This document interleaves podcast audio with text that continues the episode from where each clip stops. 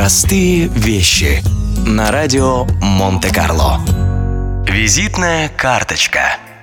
Сегодня практически у каждого есть визитная карточка или попросту визитка – традиционный носитель контактной информации о человеке и организации – причем многие ошибочно полагают, что изобретение это сравнительно недавнее. Но на самом же деле подобные карточки появились еще в Древнем Китае. Пользовались ими исключительно высокопоставленные чиновники. Изготавливались карточки из специальной твердой бумаги красного цвета, на которую наносились изящные иероглифы, указывающие должность и имя их владельца.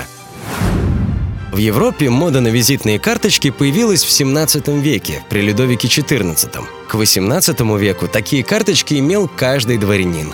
Нанося кому-либо визит, гость по традиции вручал карточку со своим именем, титулом или званием дворецкому, а тот, в свою очередь, передавал ее хозяину, который решал, готов он принять посетителя или нет.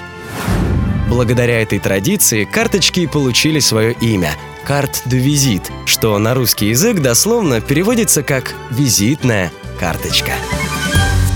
Простые вещи. На радио Монте-Карло.